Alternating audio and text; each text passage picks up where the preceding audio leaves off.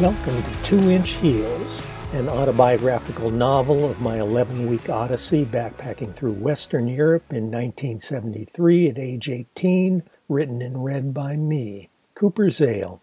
This is part 14, Barcelona, and should be about a quarter of the way through this reading of my novel. My voice gets a bit worse for wear, but the rest of me is enjoying this reading, and I hope you are too.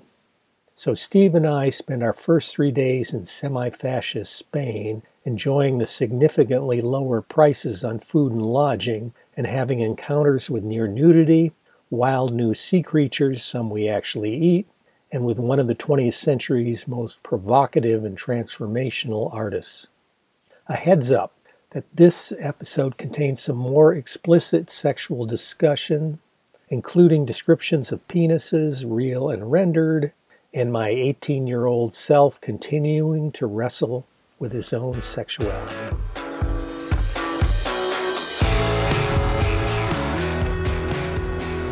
It was mid afternoon on Monday, October 22nd, when Zoe and Randall's beat up old VW van, having survived the thorough going over by Spanish customs, finally entered the eastern port city of Barcelona, my travel partner Steve's and my destination. Our host for the journey had picked us up about a 100 kilometers south of Paris and given us the longest single ride I had had to date hitchhiking. With lots of hugs and emotion, our two fellow traveler, hippie Canadians parted company with us there with their plan to continue down the coast to the south of Spain for an intended crossing over to Morocco in North Africa.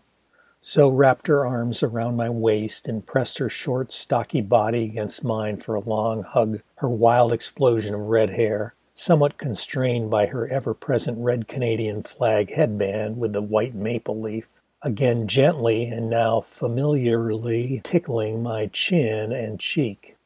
She glanced up at me and ever so subtly shook her head and grinned, the reason for that minuscule headshake tantalizingly unknown her eyes now not heavy with fatigue like they'd been last night when she suggested we sleep not together in a sexual sense, but next to each other. As we momentarily held the embrace, it struck me how connected I felt to this person that I had only known since yesterday, and how much I was going to miss her company. Though I had always been shy about any physical intimacy with women, Zoe had made me almost instantly comfortable with her, and I had no discomfort sleeping very close to her last night, sandwiched between our travel companions. I realized my trepidation really was in initiating the physical intimacy, but if circumstances led obviously in that direction, or my partner initiated it, I had no problem being intimate and really enjoyed it. If only we were in a world that was not so male driven and women were more comfortable initiating more intimacy, it would be a boon to a shy male type like me. After the hug from Zoe, I also got one from Randall, him not even attempting the more conventional guy to guy handshake first, grabbing my shoulders, studying me for a moment, and then pulling me against him.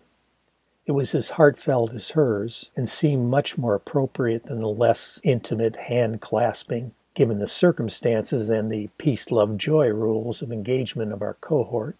He looked me in the eyes, his eyes gray and thoughtful, and without any of that typical male jauntiness said, Take care of yourselves, dude.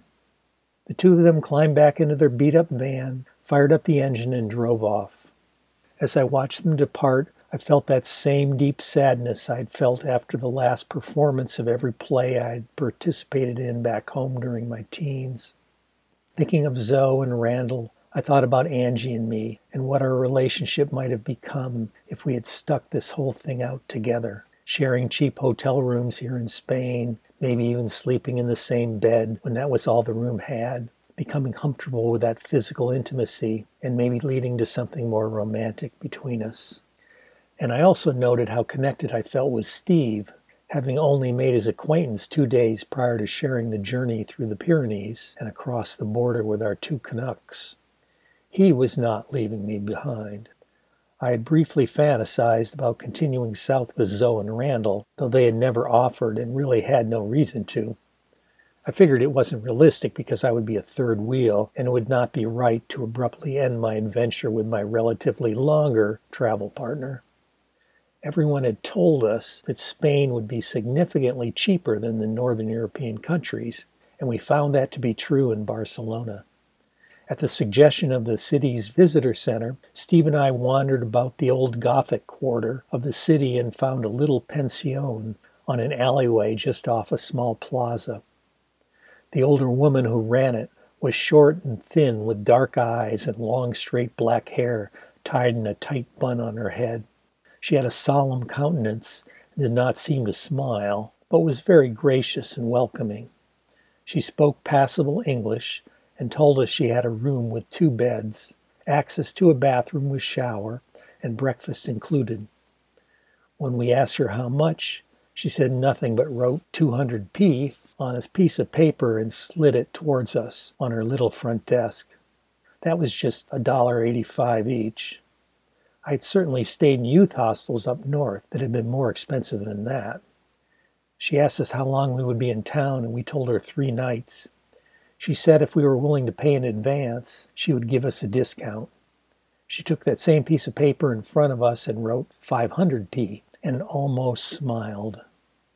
We happily agreed, paid, and she led us upstairs and showed us to her room, which was small but cozy, with two single beds and a view of the little alleyway below through a narrow window. It was nicely decorated with stained wood dresser, nightstands, and molding, and pinstripe wallpapered walls hung with El Greco prints. At her suggestion, we had dinner at the little restaurant across the narrow street from our lodging, splitting a big serving plate of paella, apparently a signature Spanish rice dish, with fish and other meat on top. When I inquired, the topping I did not recognize turned out to be some fish called calamari, which I probably would have balked at eating if I had known what the word translated to in English or had seen one whole specimen first. After dinner, I had the rare pleasure of taking a shower, a long one even, and letting cascades of very warm water caress my naked body. And I actually washed my hair, no easy task given how long, thick, and curly it was. Not even able to remember the last time I got it cut, and doubly so because of how oily and dirty it had gotten since the last time I had done so more than a week ago at the hotel in Brussels. After that shower, and doing my best to dry my thick mane of hair at least partially, I slept soundly, though fantasizing again about Zoe and Angie before nodding off. After a breakfast of pastries and coffee at the pension, Steve and I spent most of the next day on logistics walking around our neighborhood shopping for a bank with a good exchange rate, cash a traveler's check, and exchange remaining French francs. We also found a post office where Steve wrote and posted an aerogram home, and I did the same with my postcards to my mom and dad, plus Avi this time as well, to maintain those important connections with back home and to let them know the good news about having a new travel companion and how well it was working out.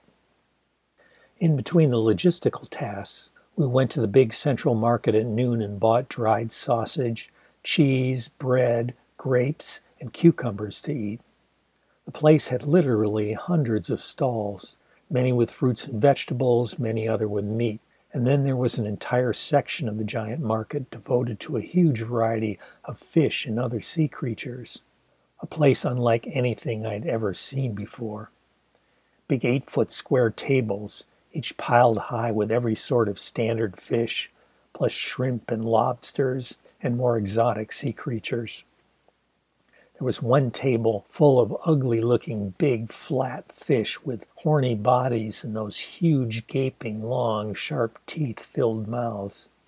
I stared at the name, rape, and it did not compute until I heard some random shopper call them out as rape.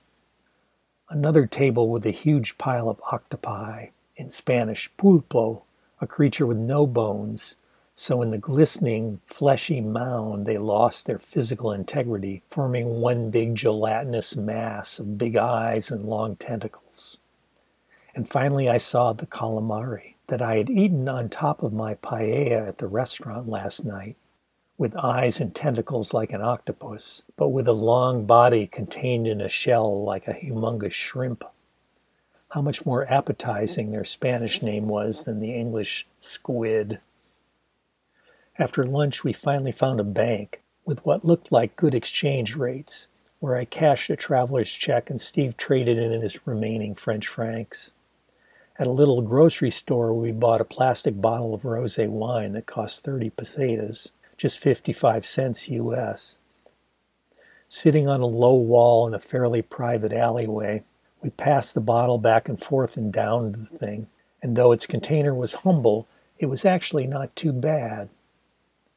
Joyfully buzzing on the wine, we continued our hunt for a restaurant, walking all through the Gothic Quarter with its small, old stone or brick streets. It was like a maze, really, and we laughed at how lost we kept getting. Little streets alleys that only pedestrians could walk down that cut around the back of buildings. Some were dead ends, just like a maze. Everywhere there were old street lights with the occasional cafe, restaurant, or little store.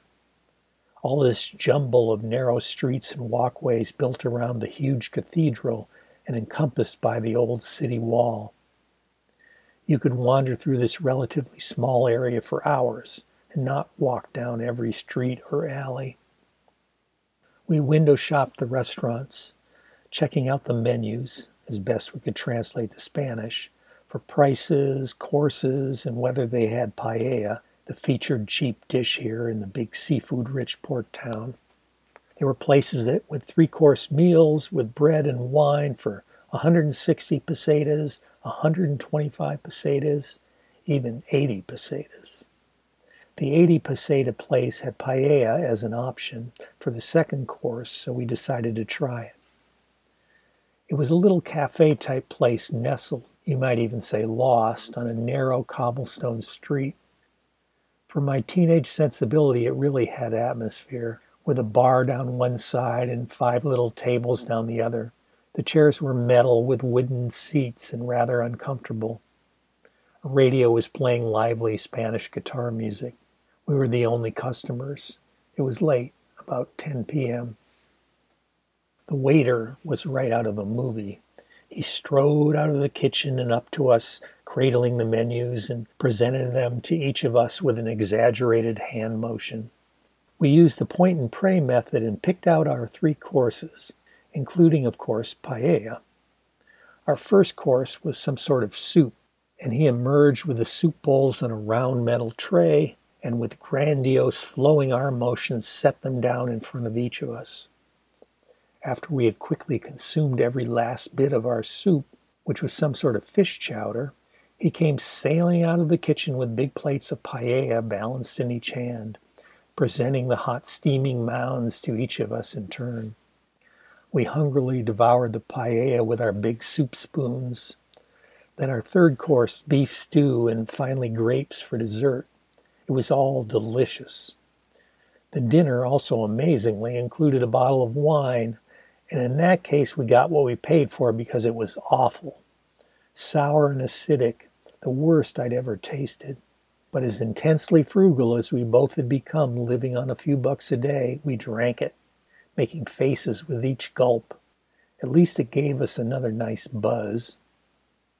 Despite the shitty wine, the whole meal was a great experience, way beyond our expectations for cheap restaurant food, and it had only cost us about a dollar fifty each. Loosened up by more alcohol and the tasty food, we talked about and processed our only five days together since we met.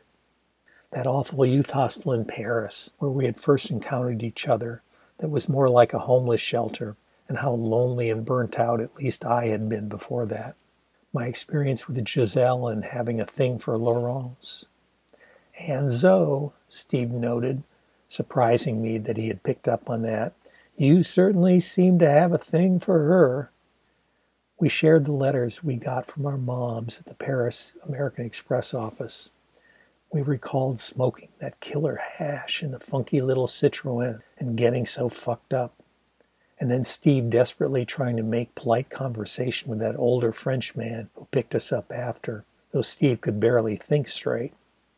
Then the Spanish customs officers and their dictator big boss. The piles of pulpo, calamari, and those disgusting looking rape fish, which God only knows we might have just eaten some of on top of our paella.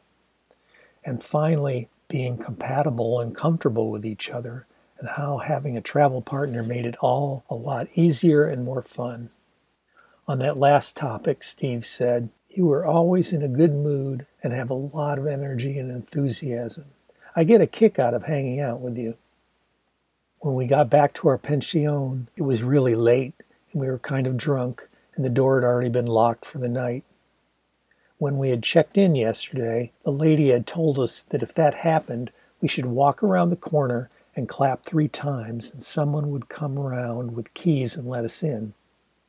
So now the little square around the corner was dark and ominous looking, and we had lurking in our minds that we were in a semi fascist country. There were still a couple people walking across the square, and we were embarrassed to clap while anyone could see us. Once they went out of view, still there was what looked like a policeman over at the other side of the square who was making us paranoid. We waited for him to walk down an alley, and then we finally clapped. We waited several minutes looking around apprehensively. The policeman reappeared, and we hid again just out of his view in the alley. When he finally disappeared again, we clapped again, but he reappeared and again we hid. Then we saw someone else walking across the square with a cane, not looking like a police officer. He did not see us, but approached a nearby building and clapped three times. We walked towards him, thinking maybe he was the guy to let us in, responding to our clap with his own. He finally noticed us, and you could tell by his body language he was apprehensive, and he clapped again, louder this time, the claps echoing off the buildings. The guy that we had taken for a policeman appeared again, walked over to the old man, and opened the door the old guy was standing in front of. The man thanked him and gave him some sort of tip. We realized that we had been summoning the night watchman with our clapping, but then hiding when he came around, thinking he was a policeman instead and might want to hassle us for being young, long haired foreigners out late and drunk. After the experience with the customs officer entering the country, we were gun shy about anyone wearing anything resembling a uniform. We laughed at our cluelessness and how we could have been there all night clapping and then hiding from the man in the uniform who could otherwise let us into our lodging. We clapped again, and the night watchman, pretty much an old man himself, came over and politely greeted us and opened the door of our pension to let us in. Our Spanish lady host came out to the door of her apartment behind the front door and nodded at the watchman, who nodded back. I gave him a 25 peseta coin, and he tipped his head and wished us a buenas noches and headed back out, locking the door behind us. Before getting to sleep, we decided the next day would be our last in Barcelona, before hitting the road again to hitchhike south to Granada. We agreed that the first thing we needed to do tomorrow was figure out how to wash our clothes. Then we would decide what to do for our last afternoon in this intriguing and sensuous city. In the morning, we had our breakfast of pastries and coffee. The latter I had never really drunk much, but was beginning to enjoy, particularly as a bitter counterpart to something sweet. We asked our host if there was a laundromat in the neighborhood where we could wash our clothes. Having engaged us in passing conversations for the last two days of our stay in her establishment, she seemed to have taken a liking to both of us, though she conducted herself with a controlled somberness and we never heard her laugh or even crack a smile. She told us gravely that, sadly, there was no such laundromat, at least not in this neighborhood, but she would wash our clothes. She wrote 250p on a small pad of paper on her desk, brought it over and placed it on our little table. For both, she added. That amount was actually more than the room had cost for one night, but we were embarrassed to say no and figured it was worth the money and agreed. We paid her, and she disappeared into her apartment behind the front desk and reappeared momentarily with a large empty rectangular wicker basket. She said if we put our clothes in it outside our door in the next 15 minutes, she could have them washed and dried for us by noon. Up in the room, we both emptied our backpacks and threw all our clothes we weren't already wearing in the hamper. None of mine had been washed since I had been at Angelica and Helmut's a week and a half ago. Besides the clothes I was wearing, I carried just two other pairs of pants, two shirts, t shirts, three pairs of underwear, and two pairs of socks, all pretty dirty and stinky by now. Steve had a similar inventory, and he noted that it would be nice if we could get everything washed, including what we were wearing. I nodded in agreement, and he suggested we strip down to our underwear and let her wash everything else. Standing there by the hamper, I was reticent imagining if some emergency happened while our clothes were in the wash, requiring us to leave our room. I shared that with Steve. What's going to happen? He scoffed, flopping down on his bed. The building going to catch on fire? It's made of brick. He looked at me dismissively. You're the one that's always saying, life is an adventure and no more than this whole Europe thing imitating my at times sing songy vocal delivery and flinging around of my arms to gesticulate. Though we'd seen each other in our underwear in passing a couple times, getting into and out of bed the last couple days, this would be for several hours. I felt just a bit uncomfortable, ruffled by his mocking me, if nothing else, though the thought of disrobing was also exciting, actually. I hadn't really gotten nearly naked with my peers, other than a few brief moments changing costumes backstage during shows, since several years back with my three YTU theater comrades before we all slept in that same big bed. Well, he asked, grinning, invoking that sort of older brother younger brother dynamic between us, where I would always try to be as adventurous or more adventurous than my older travel partner. I quickly agreed. Sure, I said, doing my best line reading to try to just slough off the utterance and scoff at the significance of the whole exercise. With me standing and him sitting on this bed, I felt like I was on stage, in character even, with an entire audience waiting for me to strip. I unbuttoned each button on my shirt with a measured, assured, even theatrical cadence. At the bottom of the shirt, that cadence continued with belt buckle and then the buttons of the fly of my bell bottom jeans.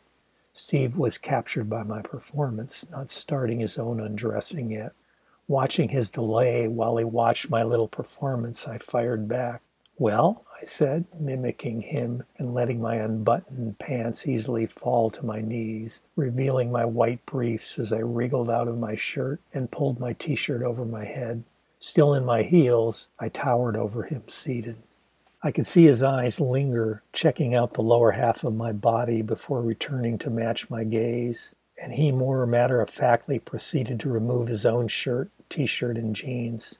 Still in performance mode, I flopped back on my bed, pulled off my shoes and socks, and lifted each foot out of my crumpled pants spread my legs and reclined against the wall behind the other side of the bed, watching him complete his more routine undressing. All our remaining clothes in the hamper, other than the pairs of white briefs we were each still wearing, he opened the door to the hallway a crack and peeked out to see if the coast was clear, then quickly put the hamper outside our door and closed it. He sat on his bed with his feet stretched out, his back against the headboard and his hands behind his head, trying to look relaxed and sort of putting his nearly naked body on display. I assumed a similar position on my bed across from him. Both he and I were tall and lean, him a couple inches taller, and both of us in pretty good shape physically from hauling our heavy packs around for the last month. His head now turned towards me. I saw his eyes again check out the full length of my body before returning to my face. I wasn't uncomfortable with that now, and well aware of how good my body looked. In his more alpha male pose on the bed, legs now crossed, he grinned and asked me where I thought we should go this afternoon. I got out our local guidebook, supplied by the visitor center, and sat on the side of my own bed and paged through it.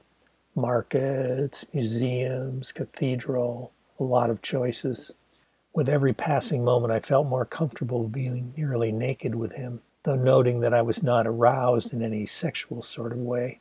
I was really a nudist at heart, having had the experience getting completely naked with my best friend Molly at age five, both of us up in her attic bedroom in her house across the street from ours. Then several experiences getting similarly naked with the neighborhood boys my age when I was eight and nine years old, our venues for this mutual exposure and exploration were either cloistered inside the big clumps of lilac bushes in the park, which provided ample cover, or sequestered down in the walk in closet in our basement, with my dad out of the house at work and my mom safely out of sight, engaged in chores upstairs. Those encounters, with the boys at least, though not Molly, had involved a little touching each other at times as well which was all mutual and very fun and even thrilling when your penis or bottom got touched. Steve and I discussed the possibilities of our afternoon activity, and once we had mostly exhausted that topic, the discussion went to the future, near and further on. Steve said he was planning on heading back to the States in a couple of weeks when his money ran out. He'd go back to his parents' place outside Des Moines, find a job, get his own apartment, decide whether to go to graduate school to study business, though he didn't seem very excited about it. I said that I was planning to continue my own European odyssey for another maybe five weeks or so. Wow, I thought to myself, was I actually almost halfway done? Then I also would be returning to my parents' place, finding a job, and then planning to return to my second year of college in the fall studying theater. I realized that my excitement level with this plan, even the return to studying theater part, was not that high as well. It was interesting how my near nakedness, along with my high comfort level with him, made me more comfortable revealing my inner self to him as well. It worked just about as well as a good dose of alcohol. Imagine being both naked and drunk. It was like wearing clothes was a metaphor for hiding your true self from others. He asked me if I had a girlfriend back home.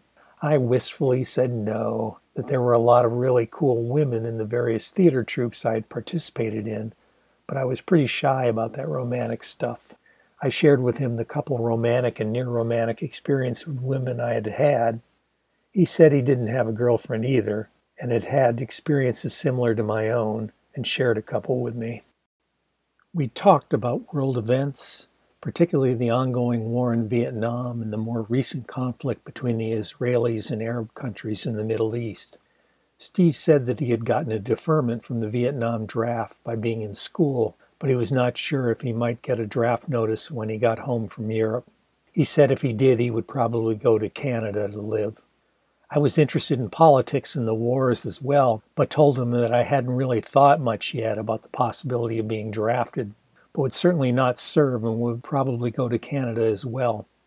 I told him how my mom had gotten very involved in local politics based on her opposition to the war and her concern that I not be drafted at some point and sent to fight in it. The topics of in depth discussion went on through the morning as each of us sat or reclined in our underwear in our respective beds. A bit before noon, we heard some commotion outside our room door, a knock, then our host calling out that our laundry was done. We waited until we heard her walk away, and then Steve cracked open the door and brought in the hamper with our clothes all washed and neatly folded, including our underwear, which I thought was humorous. I got this picture in my mind of our host, the proper Spanish lady, pulling each pair of our now clean briefs out of the hamper, holding each up to examine it and shake it out, and then carefully folding it. Steve, now sitting on the side of his bed facing me, reached into the basket and grabbed a pair of his neatly folded underwear and said offhandedly, Well, I don't know about you, but I'm going to put on a fresh pair, and quickly proceeded to pull down the pair he was wearing, revealing his rather ample genitals, and then finally covering them again as he pulled up the fresh pair. It had been several years since I'd seen another guy's penis, balls, and pubic hair, I was curious to look, but of course did not want to look to Steve like I was lingering. So I took a quick glance at those parts between his legs and then looked down in the hamper to find my own pair of folded underwear. Although I had that history of getting naked with my peers at age eight and nine, I still had gotten completely traumatized having to do so again in gym class in seventh grade and junior high. Since I had skipped kindergarten, I was a year younger than virtually all of my classmates. None of them I really felt safe around. So there I was, at age 11, showering after gym class with a bunch of other male peers who were 12. Being late to go into puberty as well, I had a tiny penis and little or no pubic hair compared to the other kids, or at least the cool kids that I felt I should be one of. And it got much worse the days when we held class in the pool. Our gym teachers didn't really announce ahead of time the days we'd do class in the pool, or if they did, I didn't remember.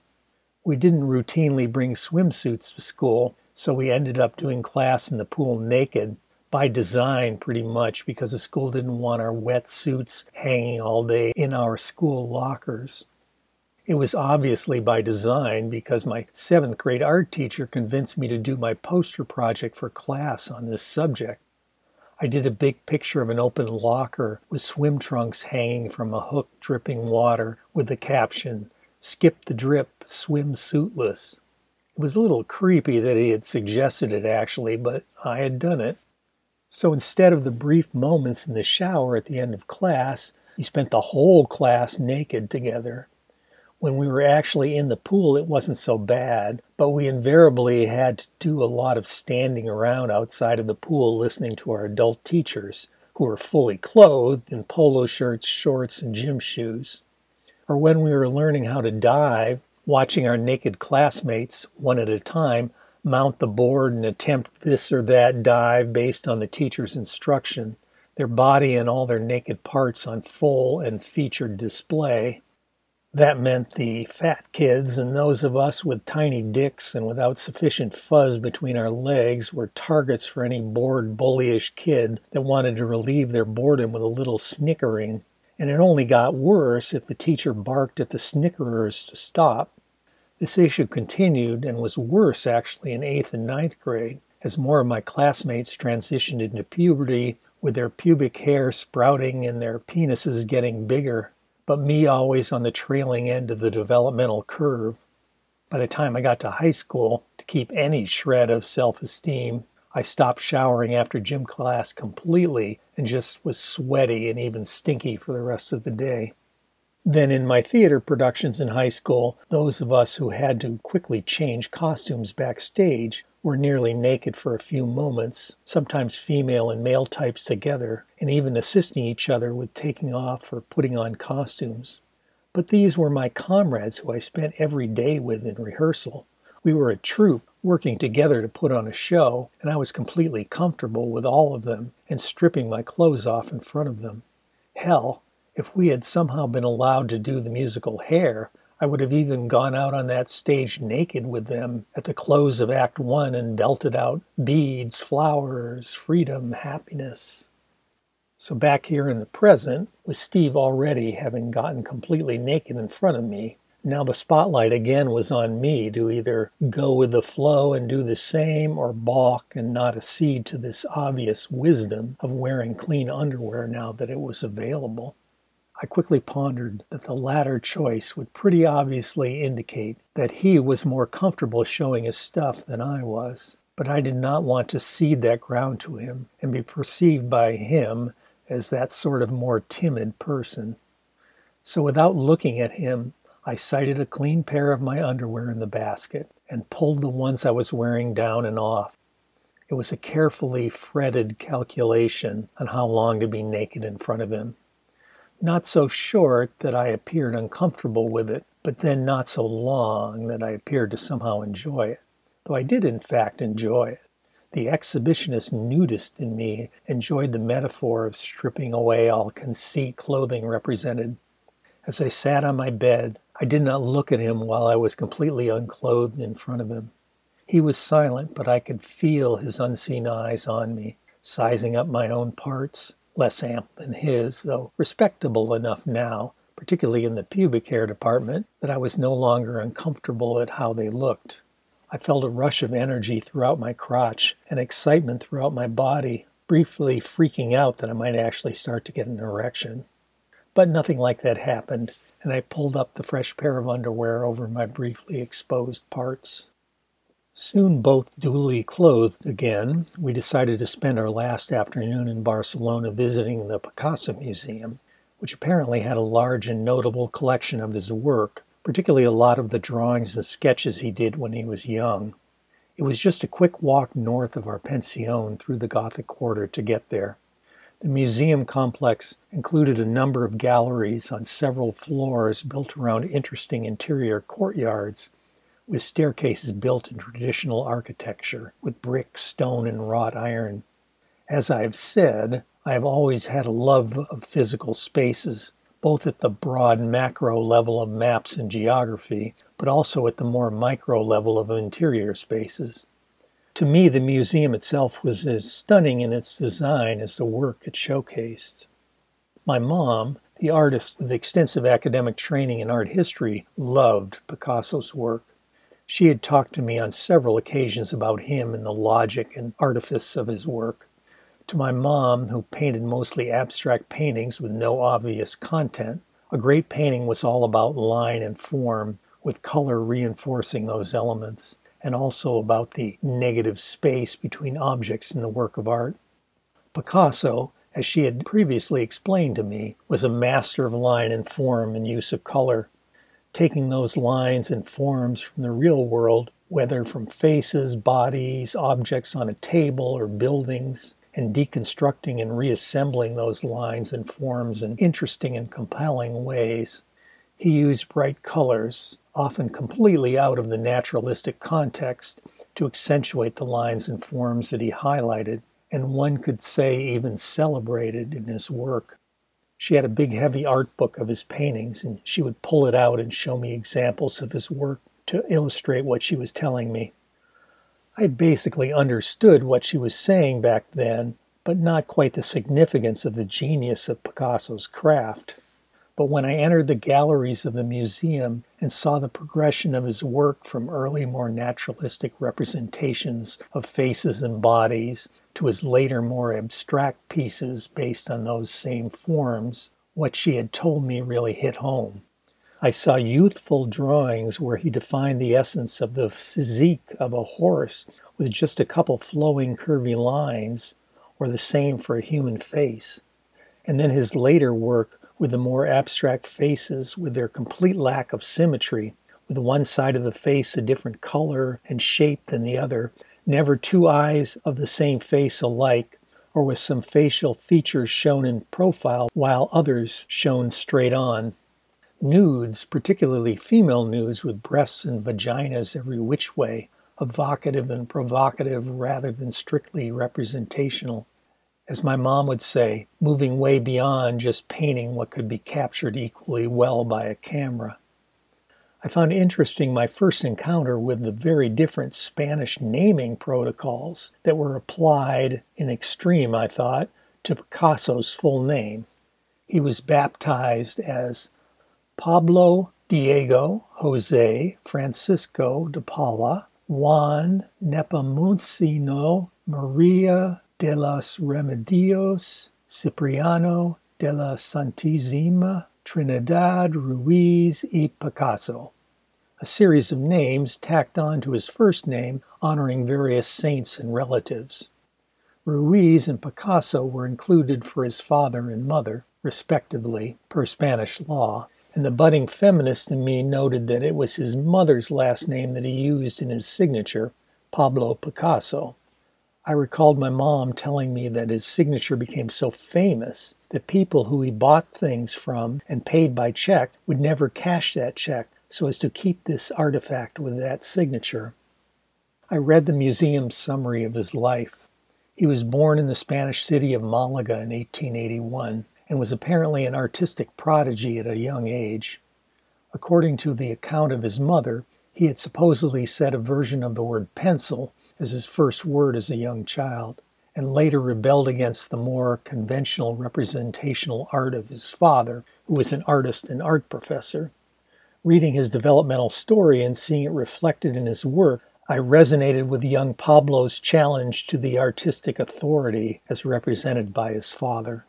He also came into adulthood at a heady time during the beginning of the 20th century in the abstract art movement, which I had learned something about from my mom, At the Louvre in Paris, I had seen work of some of the great painters of the 19th century, including David, Rubens, Rembrandt, Seurat, Van Gogh, Cezanne, and Munch.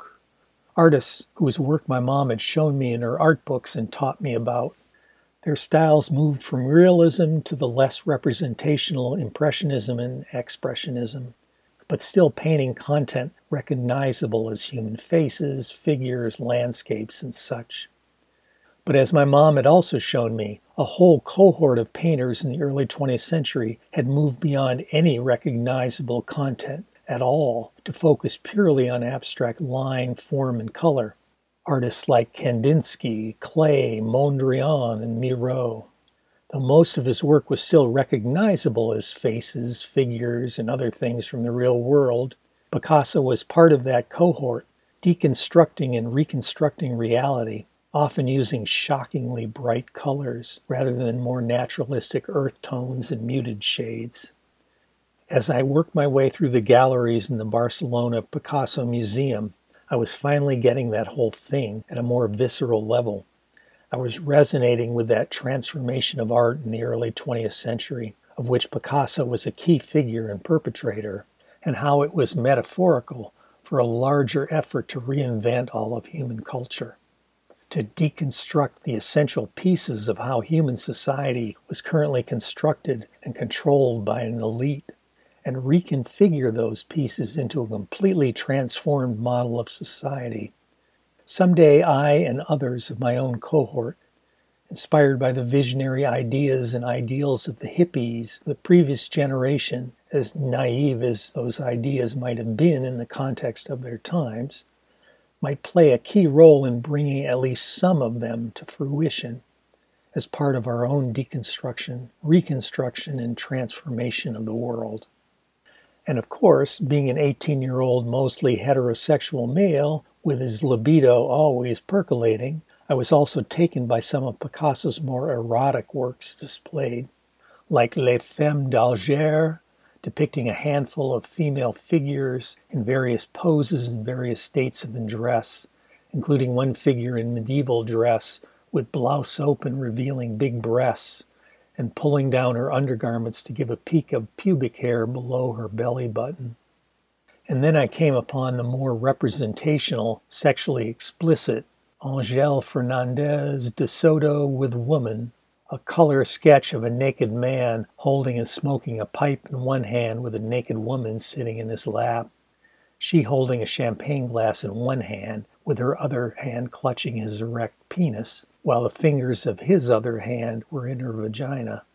I'd never seen any sort of representation of an erect penis before, only having seen my own looking down at it. It was something you wouldn't see in the raunchiest of porn magazines at the time, that I used to sneak peeks of in the dark aisles of the Blue Front newsstand in my hometown of Ann Arbor. Yet here it was displayed in this highbrow gallery in Franco, Spain. The piece was fully frontal, unabashed nudity, which was initially shocking, doubly so in a semi public museum. But after absorbing the shock, I realized that I had absolutely no problem with it.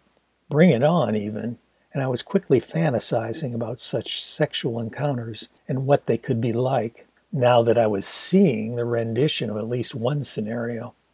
So, in this moment, furtively looking quickly around to ascertain that no one was noticing and judging me some sort of pervert, I was really quite excited to gawk at the piece in relative privacy. As I stared at it, a deer in the headlights of sorts, Steve managed to sneak up behind me, and when he whispered in my ear, I startled. Wouldn't that be fun? he said, chuckling as I nearly jumped out of my skin. Don't embarrass yourself by getting aroused staring at it for too long. I could muster no reply, still staring at the thing. Steve walked off chuckling to himself, and I figured I'd better move on. Though I liked the nudity and was even not uncomfortable with the sexual explicitness of the picture, what was disturbing to me with my feminist pedigree was the implied relationship between the man and the woman that was hinted by their props. His pipe suggesting the older, more urbane and professional male, with the drunken libertine young woman on his lap like a child might be on an adult's lap. Perhaps if he had had a champagne glass too, instead of a pipe, the dynamic would have been different. Two drunken partners engaged in amorous activity, where each appeared to be pleasuring the other equally. Despite the obsession with sex in rock music, the very use of the word rock in some lyrics was often pretty obviously a stand in for the profane, unsayable fuck. I had never gotten much good guidance from my Greek chorus of popular music on the subject of my own sexuality. Certainly, a lot of rock songs were sung from the guy's point of view, trying to convince some female type on the merits of having sex with him, like Stephen Stills recommending that if you can't be with the one you love, honey, love the one you're with, with presumably love, including sex.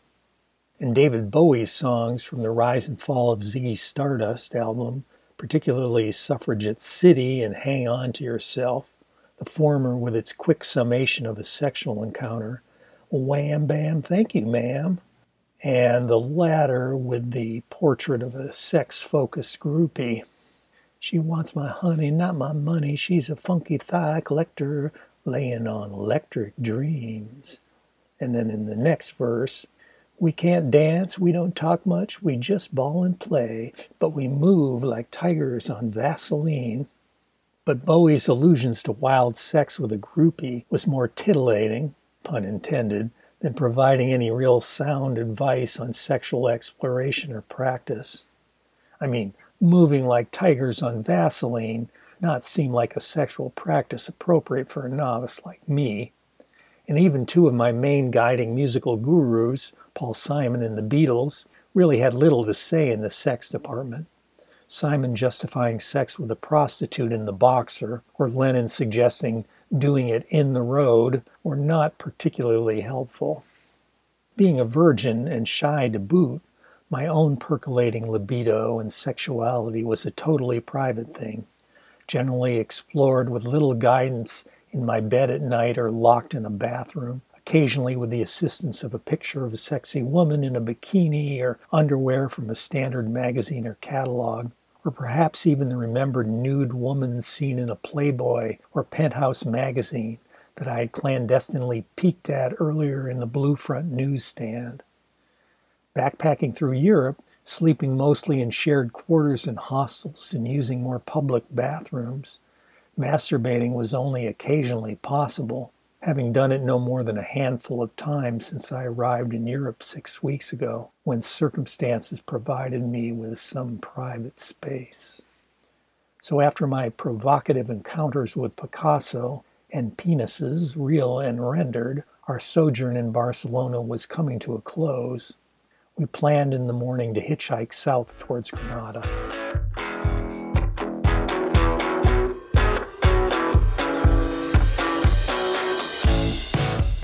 So concludes the 14th chapter of Two Inch Heels. Thank you for listening and stay tuned for the next chapter where Steve and I leave Barcelona and try to hitchhike south to Granada with little success, spending a night sleeping under the stars outside a little Spanish town and being awoken in the middle of the night by a very surprising occurrence.